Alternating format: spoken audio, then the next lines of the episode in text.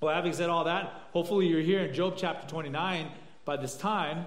And I want to give us a, just a quick introduction in terms of where we're headed in the book of Job at this point. We took a little break for a family fellowship, uh, family focus month, right? Family focus, family fellowship is an old thing that's gone. Family Focus Month in the month of November. And we return in our study as we've been walking through the book of Job. And Job at 29, 30, and 31 is really one set. It is Job's final address. But we'll only be looking at verse uh, uh, chapter 29, and we'll look at 30 and 31 next week. But chapter 29, particularly, so in his final address, is kind of the summation of all the things that he would have he would like to say, right? And as far as in the progress of the book of Job, this is it. He has been dialoguing with his three friends who have been comforters, and then they have become very poor comforters with accusations, suggestions of his sin, right? With their very closed, tight lipped system that says, Job, these things don't happen to good people. You're not good people. And here's Job pushing back on all of that, all those accusations. And as a summary statement, all those rounds, three rounds of accusations, of replies, have taken place. And Job is now saying kind of his final things. And this is his final long speech. He'll say a couple things when God shows up, you know, um, in, in, uh, in recognizing uh, his humility before the Almighty God. But this is the last time he will speak in any kind of long discourse. Chapters 29, 30, and 31. But I pulled out just 29 for us. Um, one, because it's Communion Sunday, and we need to be a little bit swifter. But secondly, because 29 is the bright spot. This is, this is Job still suffering, looking back at what life looked like at one point. It is about his expression of longing his, his thinking nostalgically about how good his life was. And here's the thing that, that we have to kind of get our minds around one is that God has already declared the goodness and the righteousness of Job. In fact, Scripture, not just God in the book of Job, but Scripture throughout, whenever Job is mentioned, it is he is spoken of as one of the great righteous men. In Job, Wait, I'll go to Job last. In Ezekiel 14, uh, chapter uh, 14, verses 14 and 20, Job is mentioned. He's mentioned alongside of Noah, Daniel, and Job.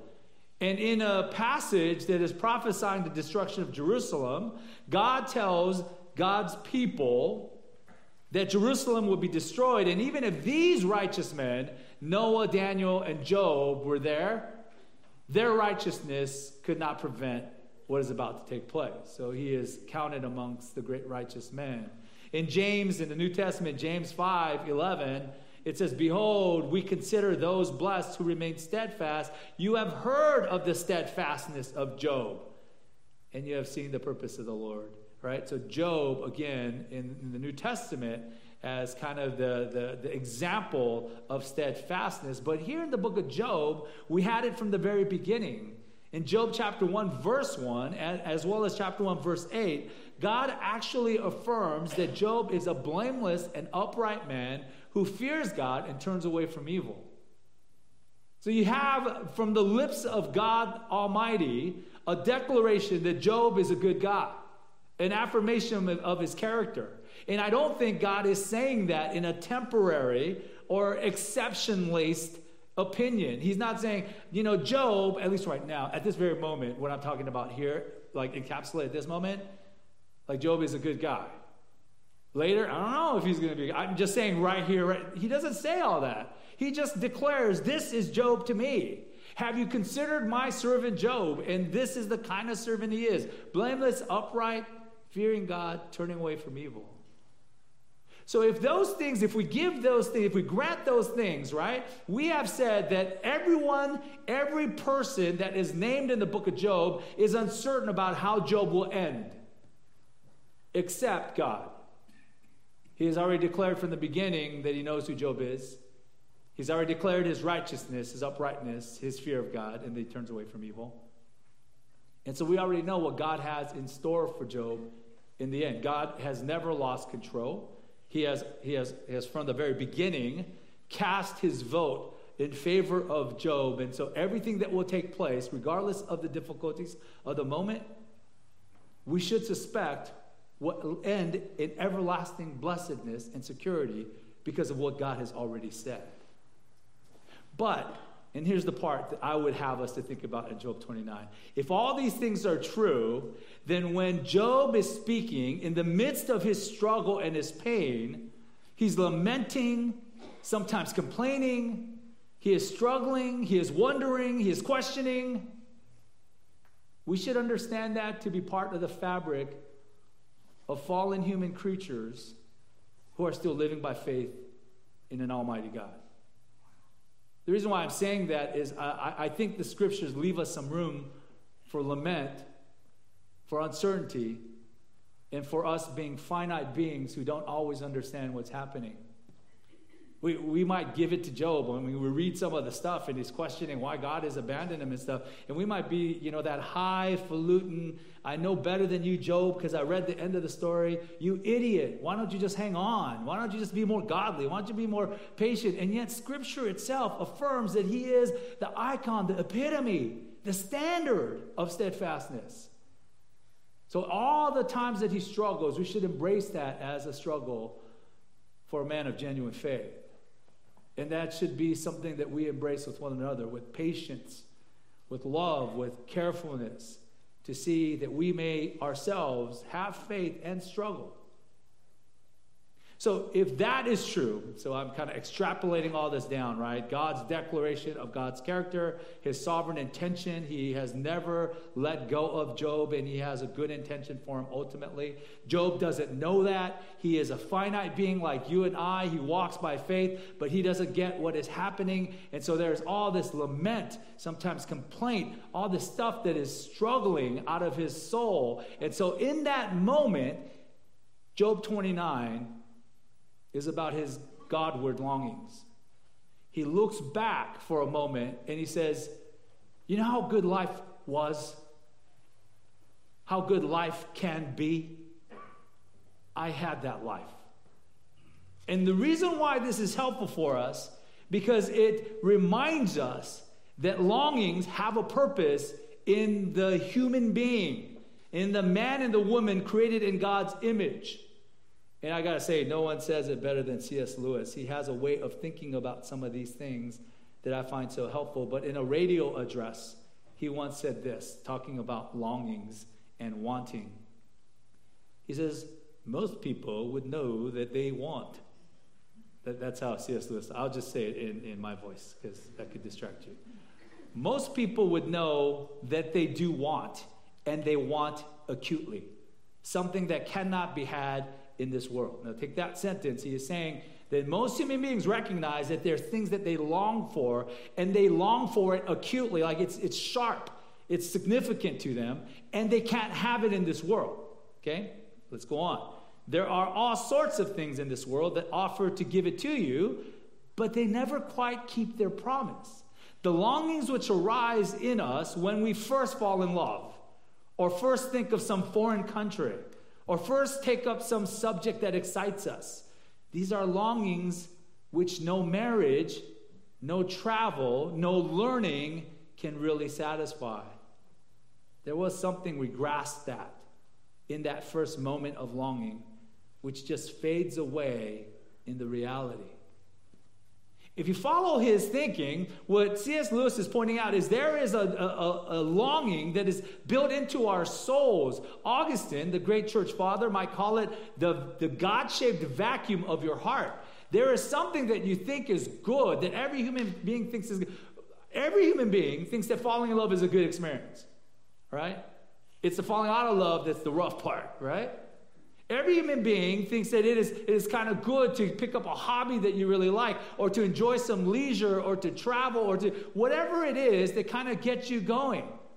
We all understand those longings, and yet those longings are intentionally placed in human souls so that it might aim us to something greater outside of ourselves. And I think that's the point. Job's expression of his longings, and it was a long introduction, but his expression of his longings is meant to drive us to understand that there's something Godward that is at the base of all those things that he misses, that he longs for. And I think what you'll find in, the, in this particular chapter is that they're not directed at circumstances, right? But they're directed towards the Lord. This is the way that I would put it if I were to break down the chapter. Job has a longing to be God's friend, he has a longing to be God's servant, he has a longing to have God's security, and a longing to be God's spokesman.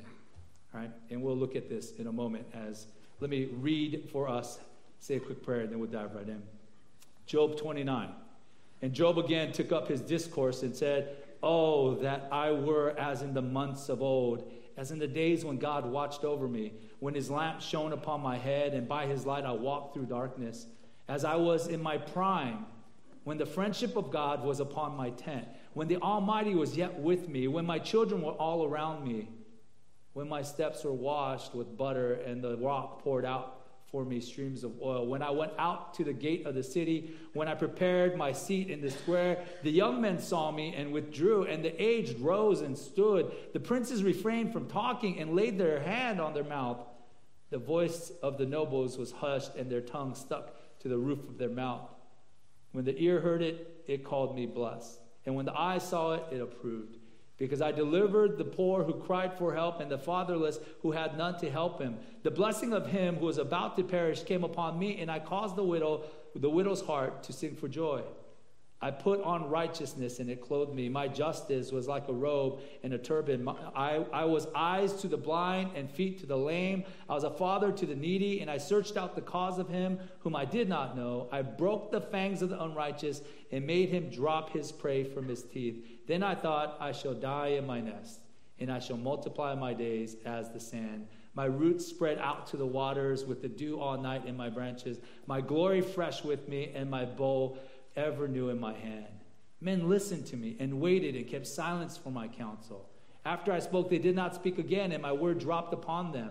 They waited for me as for the rain, and they opened their mouths as for the spring rain. I smiled on them when they had no confidence, and the light of my face they did not cast down.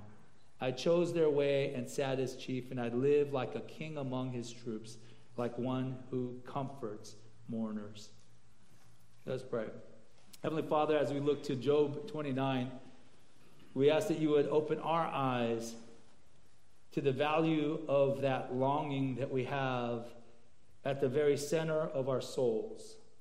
The desire, Lord, to, to have some nearness, that relationship, um, a sense of security, a sense of hope, a sense of purpose. Those things that we try to fill up with other things, with human relationships with our own families, with our careers or our schooling or our accomplishments or our, our leisures, our enjoyments, our pleasures. And we find them all, Lord, all of these human experiences to be lacking and, and to fall quite short of that which must be eternal. We trust that these are, are, are intentional marks of our image bearing, that you have created us to desire. You have wanted us to want, so that we might look to our God and we might find that our God in Christ is more than sufficient. So, as we look to the scriptures this morning, we ask that you would enable us to see with spiritual eyes and freshness those good and Godward longings in Job and might find, Lord, that we we, we fulfill and satisfy those eternal longings in Christ. So we thank you for this blessed word for this time around your Lord's table. In Jesus' name, amen. So we turn to Job 29 and we begin with that first point longing to be God's friend. It's, uh, it's the first six verses. And verse 1 really is kind of the statement that Job again took up his discourse. So, really, verses 2 to 6 kind of give us, I think, the first the launching point that, that tells us that Job's longing, at the heart of Job's longing, is that he wishes to be God's friend again. It's not that God has abandoned him. Like I said, of all the characters, all the individuals that are named in the book of Job, none are absolutely certain of how things are going to end except God. God, in his sovereignty, knows exactly how everything is going to take place. So while Job may say, Man, I long for his friendship, God's God's kind of sitting there in patience and saying, Well, my friendship has never left you, and you'll see that soon enough. But from his perspective, which is often our perspective, it may feel like that. Like, oh my goodness, I wish that the Lord was near again. We begin with when God watched over me in verses 2 and 3. He says, Oh, that I were in the months of old, as in the days when God watched over me. I just wanted you to catch that, that interesting first opening phrase. Oh, that I were as in the months of old. So we are probably months into his suffering. Right? Why does he mention months? Well, because it was just months ago when his children were still here, when everything was bright and brilliant and worship was, was wonderful, and it was, it was only come and taste and see that the Lord is good. All things were excellent just months earlier. And he just cries out. Uh, our, our English only has O as kind of the way to express the emotional outpouring. Oh, you know, and we'll do that sometimes, right? Um, this, uh, this week was an interesting time of sports, whether you're following the World Cup or football or whatever things, right? And if you're watching your team, sometimes you're like, oh, and sometimes you're like, oh, right? And that's really what it is. It's an expression of emotion. And Job has used it several times. Job 19, he says, Oh, that my words were written. Oh, that they were inscribed in a book. Oh, that with an iron pen and lead, they're engraved in the rock forever. Job is saying, I wish someone would write down my testimony and hear my side. Job 23, 3, he says, Oh, that I knew where I might find him that I might come even to his seat. He just, man, I just want to be near God and to, to get an idea of why this is happening, right? Job 31 35. Oh, that I had one to hear me. You need someone to hear. He says, Here's my signature, let the Almighty answer me. Oh, that I had the indictment written by my adversary. In other words, I wish that God would just tell me. If this is my doing, then what is it that I've done? Let me know, right? So this is him saying, Oh, I wish it was as the olden days, as in the days when God watched over me. God used to watch over me, is his point. I miss those days, and I, I love this. He doesn't say, I miss those days. Remember when the kids were young and we, you know, we went on that vacation? When I ate all that good Mediterranean food, I imagine it's all Mediterranean food in the time of Job, right? When, when we did all that stuff and we had all that fun, you're like, yeah, he can think of all the good things that he has experienced. But no, the first thing that comes out of his mind, off of his hand, if he's writing this, out of his, his lips, is, man, I wish I could go back to those days. And we're thinking, like, what days? What'd you do, Job? And he's saying, those days when God watched over me, when God was right beside me. I don't miss the days of being young and strong of being successful in work and business, of traveling the world and enjoying the fruit of my labor and having friends and family close. No, I miss the days when God was on my side. Scripture views fellowship with God like, like a shining brilliance or a smiling face. The nearness of God being our good. And that's what Job is trying to express. You know, you guys have probably heard this, this great blessing right, that comes in the book of Numbers, chapter 6, right? Numbers 6 24. The Lord bless you and keep you. The Lord make his face shine upon you and be gracious to you. The Lord lift up his countenance upon you and give you peace. That's a wonderful blessing and an excellent. I mean, uh, if you if you wrote that in in your you know as the, the postscript in your emails and said that, that'd be great. That's that's a wonderful and excellent blessing. But what you may not appreciate about uh, I, I, think the language of that, the poetry of that, is when it says, may, may the Lord make his face shine upon you. What do you think of? right? Like his face just, right? His glory shining down. It, it means that, yeah, like the sun shines down upon us, but it implies in the background, by po- poetic metaphor, it implies that God's smile is upon you, that his blessing, right? His countenance is the very next verse. Lift up his countenance. The Lord lift up his countenance. Let him smile down on you, his glorious blessing. That's the idea. That's what Job is trying to express. He's trying to say there was a time when God watched over me. His smile, his face, his lifted countenance shine down upon me. And he says the result of that, verse 3, was when, when his lamp shone upon my head. It's like his lamp was on my head. You know, like those headlamps?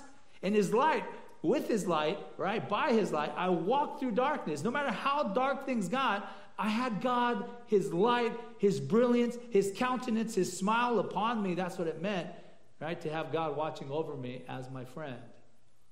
That's verses 1 to 3. And then verse, verse 4 uh, I long to be God's friend, not just when God watched over me, but when God actually befriended me. This is, this is the terminology he actually uses. Verse 4 he says, As I was in my prime, when the friendship of God was upon my tent. Prime is an interesting kind of uh, word. In the Hebrew, the, the, the word literally means winter, you know? But in our English, that just doesn't read right. When I was in my winter, right? Because when we think of winter poetically, we mean the end. It's when everything dries up, or not dries up, right? Gets cold, withers, and dies. But for an agrarian culture where you're always growing stuff, right? And, and in, a, in a climate that's similar to Southern California, I mean, it's raining today, which is, uh, bless, bless the Lord. I mean, it's a wonderful thing to get a little bit of rain. But usually, even in the winter, it's pretty dry, right? It's cooler, but it's not ice cold. And so for, for that culture, the winter was the time when the harvest was done, is post-harvest, and you just kind of relaxing, reflecting. It's, it's what you picture Christmas Day to be, right? You usually saw this presents, all that, but it's supposed to be relaxing, you know, hanging out. When friends or family are close, that kind of thing. And that's what he's talking about. When I was at that moment where things were good and settled and peaceable and quiet, that's when the friendship of God was upon my tent. And it's that word for friendship that is translated intimate friend in, in Job 19 19. The idea is that, is that God was Job's friend intimately. He hung out with him in his tent. Abraham was called the friend of God in Isaiah 41. Moses spoke with God face to face as a friend would speak to a friend, right? In Exodus 33. And Jesus himself, right, in John 15 15 says, I now call you friend, right? Jesus makes the point you're not just my servants, I don't just call you slaves, I call you friend. There is an intentional relational connectedness that God has for his people. And Job senses that. In his faith, he recognizes that. He remembers when God watched over him, he was beside and keeping, you know, kind of protective care about him. He remembers when God hung out with him. When the fellowship was near, like a friend hangs out with a friend in his home. And he remembers all the blessings that came from God's nearness in verses 5 and 6. It says, When the Almighty, speaking of his power to do and to create, was yet with me, when my children are all around. I love it for all the things that he has lost, the thing that his mind, his heart gravitate towards first in terms of the blessing of God, were his children and how they, as a blessing, were near to him. Right? And he says, when, verse 6, when my steps were washed with butter and the rock poured out for me streams of oil. Not necessarily the terminology we would think of for blessing, right?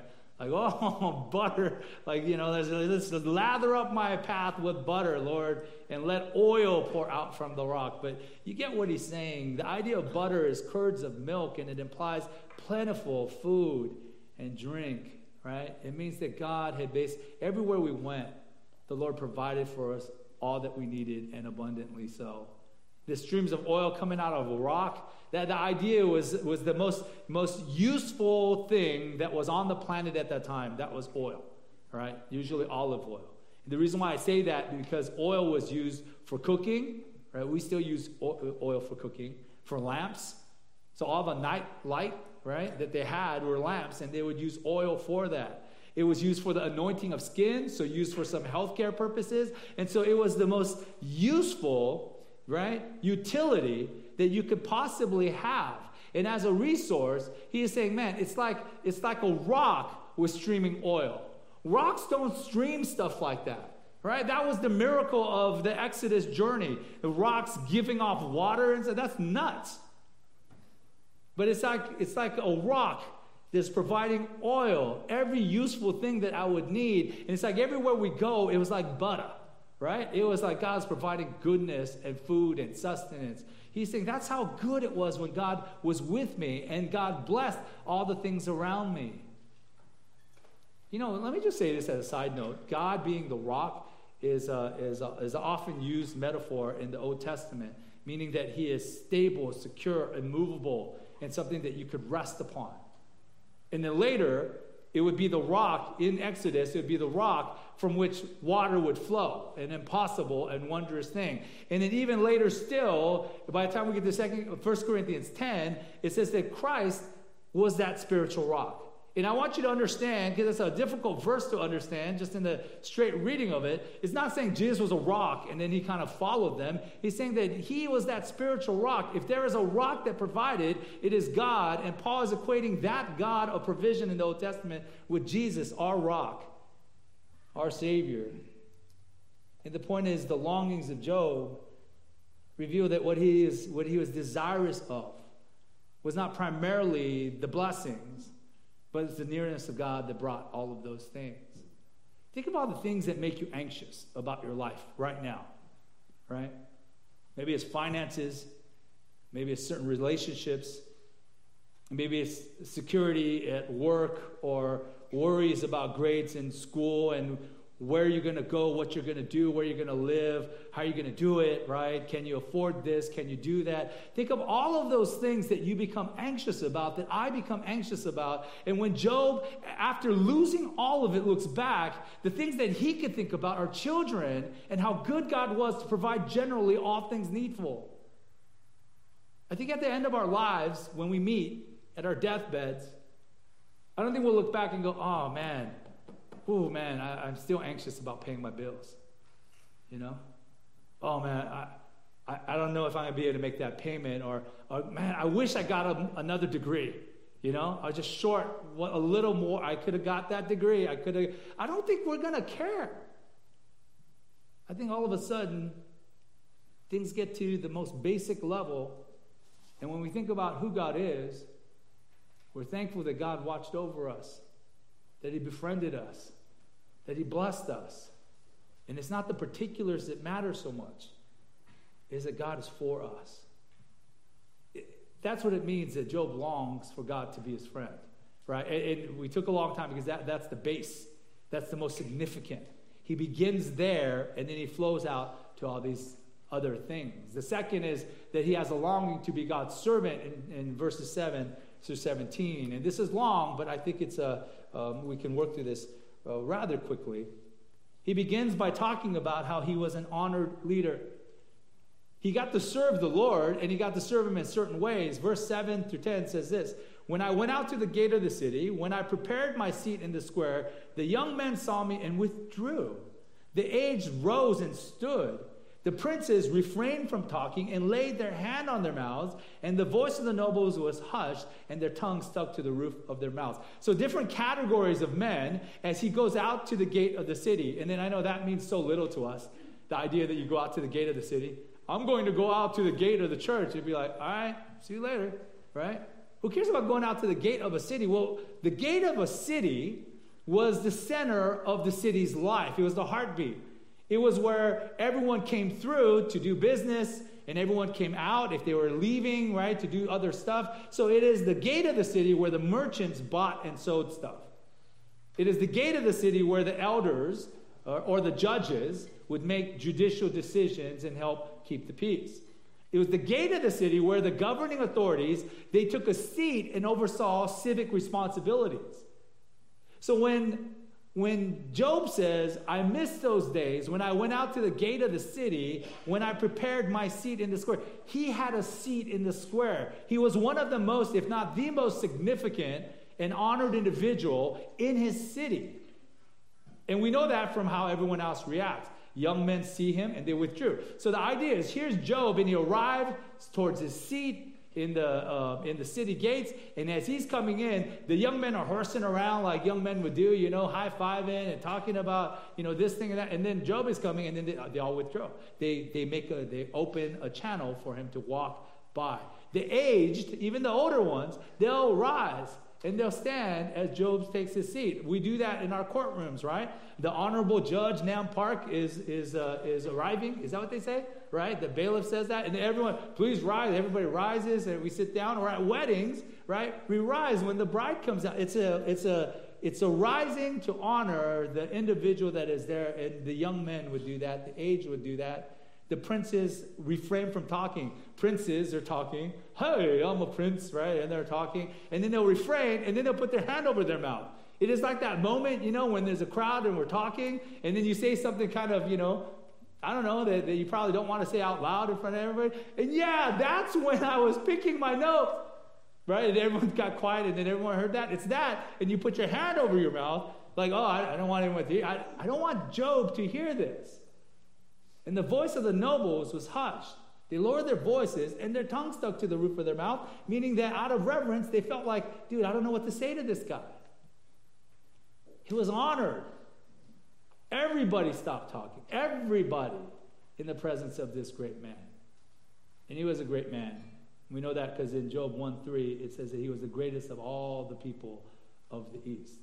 So he's an honored leader. But the question is, why was he honored? And it was because he was a good servant of the Lord.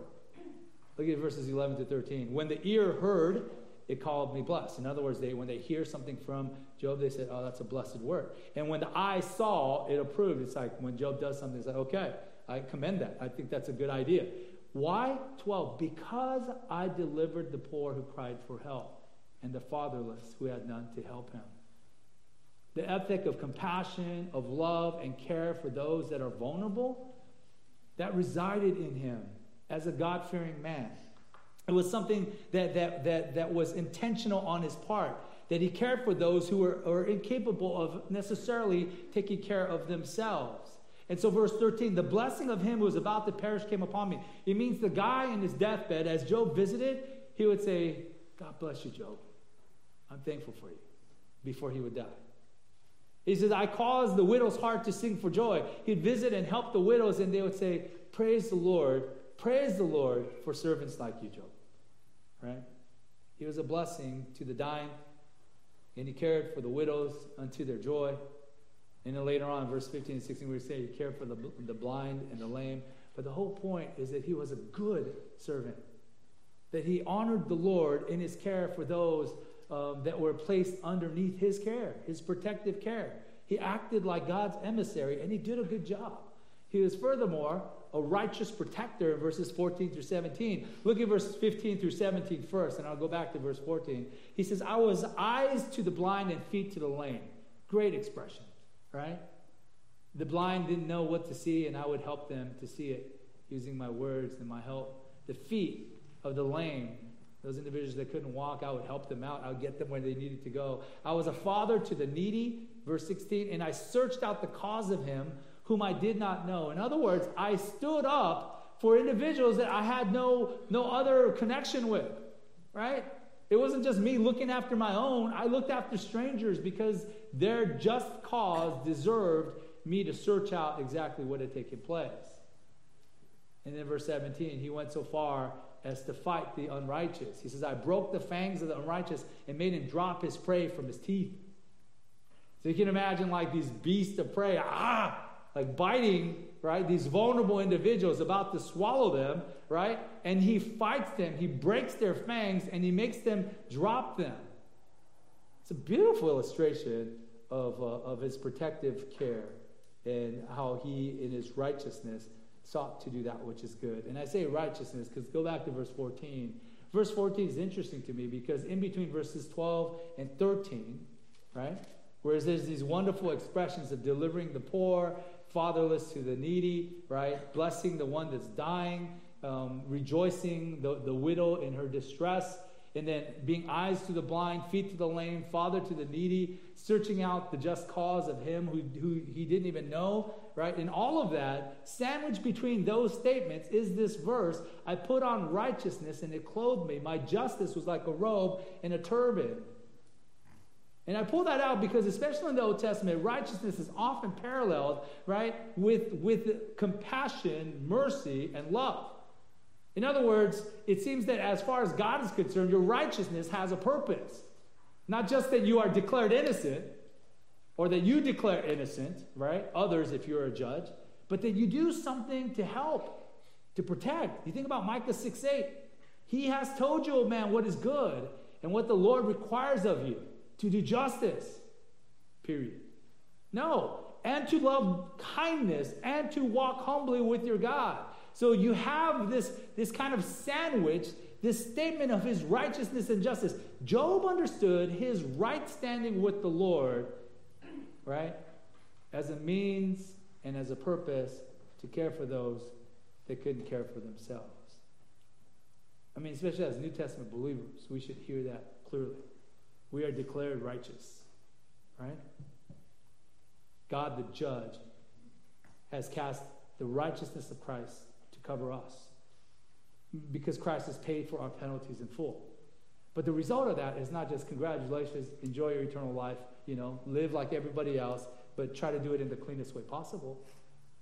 It is to serve Him in a way that looks like what Job is trying to do to be eyes to the blind, feet to the lame, father to the needy, to search out the cause of strangers that need help, to break the fangs of the unrighteous, so that He would drop His prey. Right? God's righteousness is meant to display not just His righteousness, but loving service and courageous defense. Matthew Henry once said this because Job is then a great man, but with all of this said, I think it tells us he is a good man. But this is what Matthew Henry says about being great and good.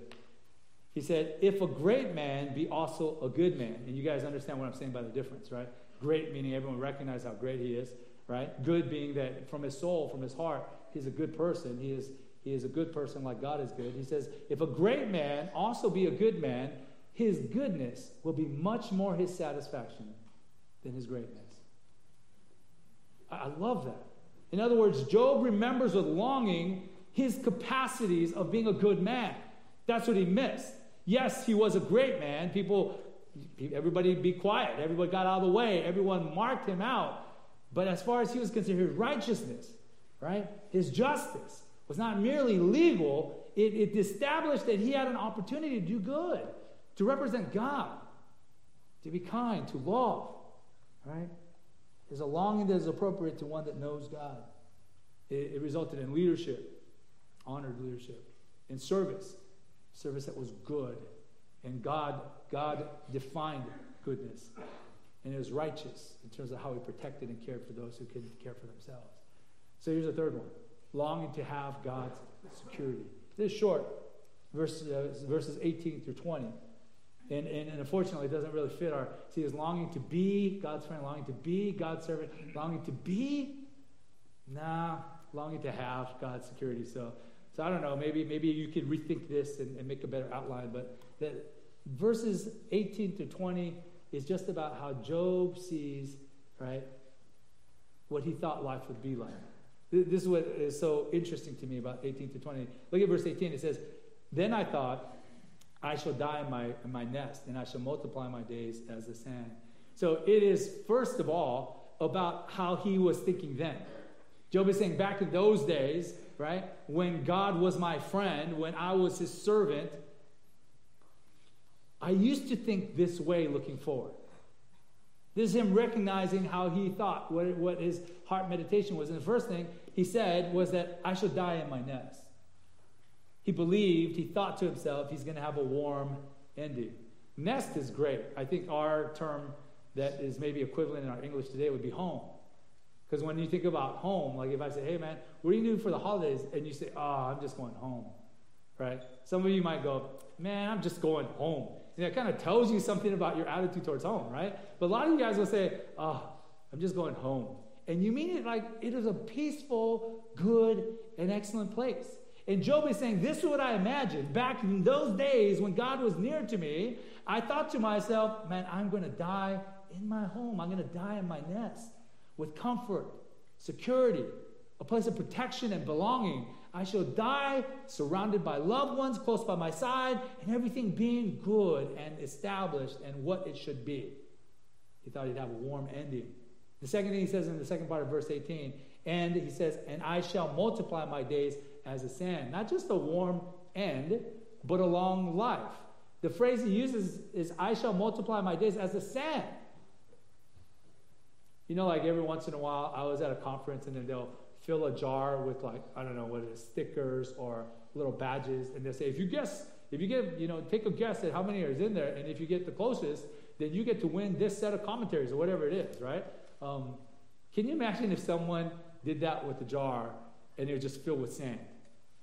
So if you would guess the number of grains of sand, right, in this jar, you'd be like, oh, man, I don't know, two, two million? Uh, I, I wouldn't know what it would be, but I'd hate to be the guy that has to count it, right? Like, okay, let's see. Uh, okay, yeah, yeah, that's 10,000 in, in that cup.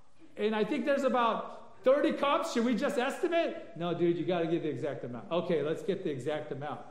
One grain, two grain, take forever. See, that's the whole point of talking about sand. That's why when, when, when God tells Abraham, your descendants will outnumber the grains of sand on the shores of the sea, that it's, the, the point is not for Abraham to go, no kidding, Lord, let me see. One, two, three. Oh, the wind! One, two, right? The point is for him to say, how innumerable. And Job is saying, this is how he thought of his life. He says, back then, in the security of feeling the nearness of my God, I thought I'm going to have a warm end. I'm going to have a long life. It's like when Jack tells Rose, you're going to go on and you're going to make babies and watch them grow. You're going to die an old lady warm in your bed. Because I know that's from. That's right.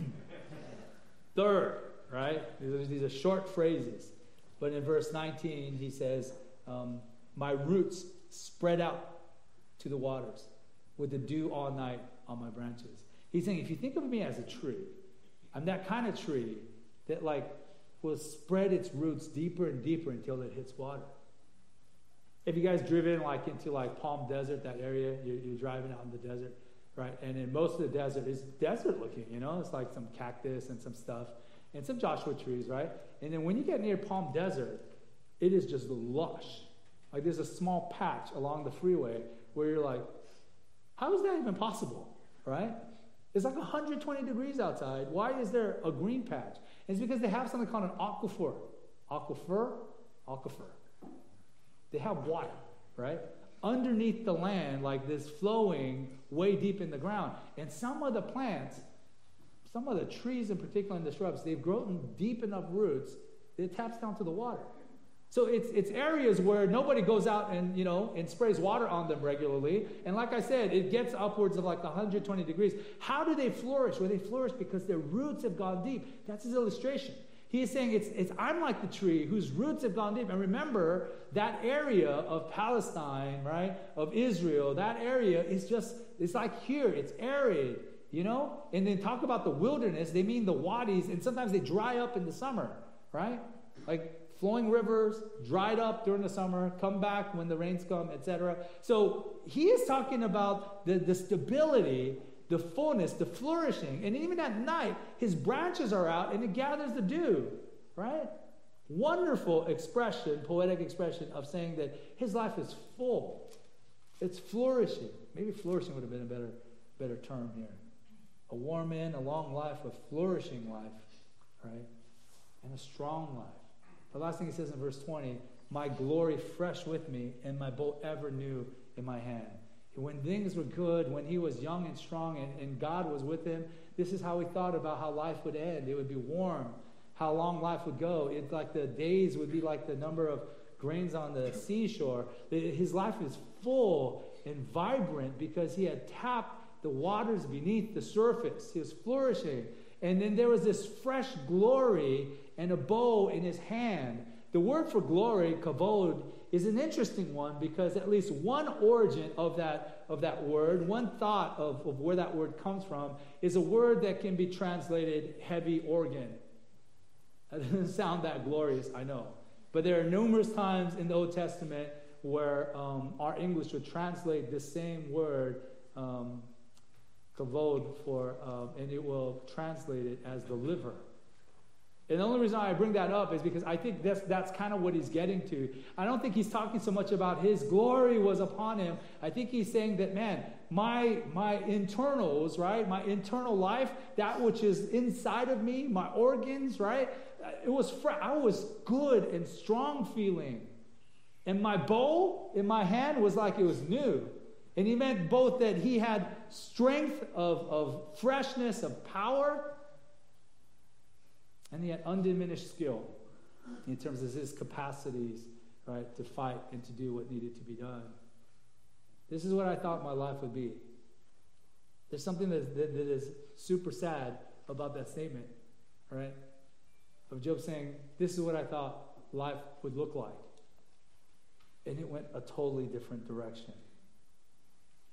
Because back then, I thought in my longings, looking back, in my nostalgia, I thought this is what life is like when God is with me. The thing is, and this is C.S. Lewis's point, his longings are aiming him towards God. Even when all things are gone and things are not what he had hoped for, nevertheless, the fact that there was something to hope for, there's something to say, man, that was good and that can be good. It aims at something that must be more than a simple end. We are not just biological creatures that will expire. The longing is built into us so that we look heavenward, Godward, and we long for something more desperate and deeper and significant than simply it was good for the moment. Because all of the pleasures of this life, all the blessings of this life are good for the moment. But the momentary nature of them is meant to suggest that we're built for something deeper and longer and more eternal and significant.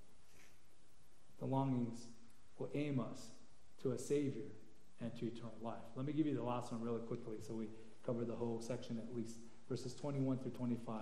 The last thing he says is kind of a repeat in terms of the topic, but I think we could break it down into two parts. Verses 21 to 23, him as God's counselor. It is about his words. He said, Men listened to me and waited. They kept silent for my counsel. After I spoke, they didn't speak again, and my word dropped upon them. It, it flowed down like, like the soft rain outside. That's the language there. They waited for me as for the rain. See, I told you. And they opened their mouths as for the spring rain. He's saying that, that his, his words were gracious, his counsel was good, and they appreciated it. How different, right? That life months ago versus him and his dialogue with his friends now. Every time he says something, they have something to say back. Every time they accuse him and defends himself and he says something, then they come back at him. So different than what it, what it is currently. And that's the point.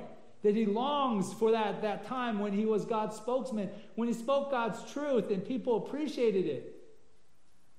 Hmm. When he was God's ruler. Verses 24 and 25. I smiled on them when they had no confidence. I love that. He's saying that I smiled at them when they're lacking confidence, when they just fumble the ball, right? And they think the game is over. They look over at coach, and coach smiles at them just to let them know, let's go. It's all right. We still got time on the clock, right?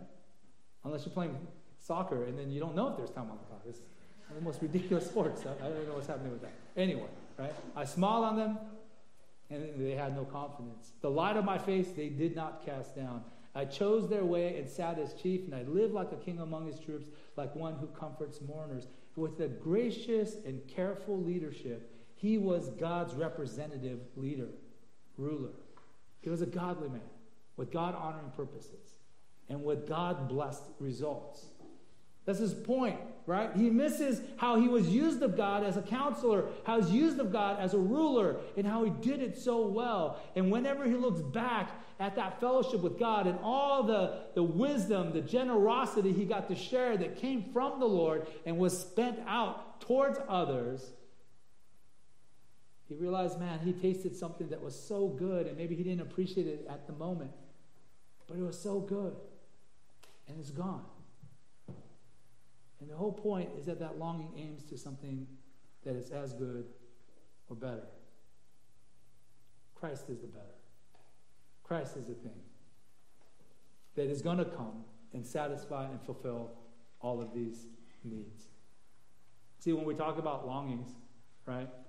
There's longing to be God's friend, to be God's servant, to have security, to be his, his, his servant, his, his spokesman, etc. These are good and excellent. These are things that Job looks back and says, Man, I wish I was back in those days. And that's fine that he thinks that, but he needs to not dwell in the I wish it was this way, but to look forward to what he can have in his fellowship with God. Now, listen, we need to be very gracious to him. He's in the midst of his suffering, and nothing has, has changed. But as we find ourselves as new covenant believers in the midst of our suffering, we recognize that all these things, whether it's friendship, service, recognition, right, security, um, uh, mission, ministry, all of these satisfying, blessed things that we might want and desire and have a longing for, they must be satisfied in Christ. Otherwise, they, like Job, will find ourselves in a moment going, man, I wish it was like that. Because in this life, it would be great and it'll be terrible. It'll be great and it'll be terrible. God has not promised just this easy trajectory where we slowly go up the slope and things get better and better and better. No, it'll be up and down. But the person that we have and the satisfaction of all these Godward longings is in Christ. And we recognize that all the things that we desire are really eternally satisfied in Him. We have the capacity to face all the difficulties of this present moment. That, that's, that's how we are to look at these longings, these nostalgic longings of the past. Let me read you one last thing.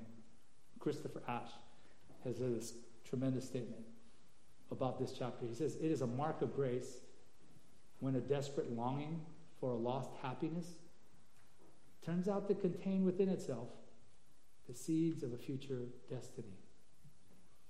He's saying there's something so gracious about this moment in Job's story. Because as we're thinking about this and we're going, oh, man, I, am hurting for you. Because, yeah, life was good. Right now, and, it, and once we get to ver- chapter 30, we're going to see right now, what is it? It's the opposite of that. It's the darkness, it's the emptiness, it's the pain and we're suffering along with him. But there is a mark of grace when the desperate longing for a lost happiness turns out to have the seed of an eternal destiny and joy of fulfillment. When within itself, that longing points to a future destiny of absolute fulfillment. That is what we have in Christ.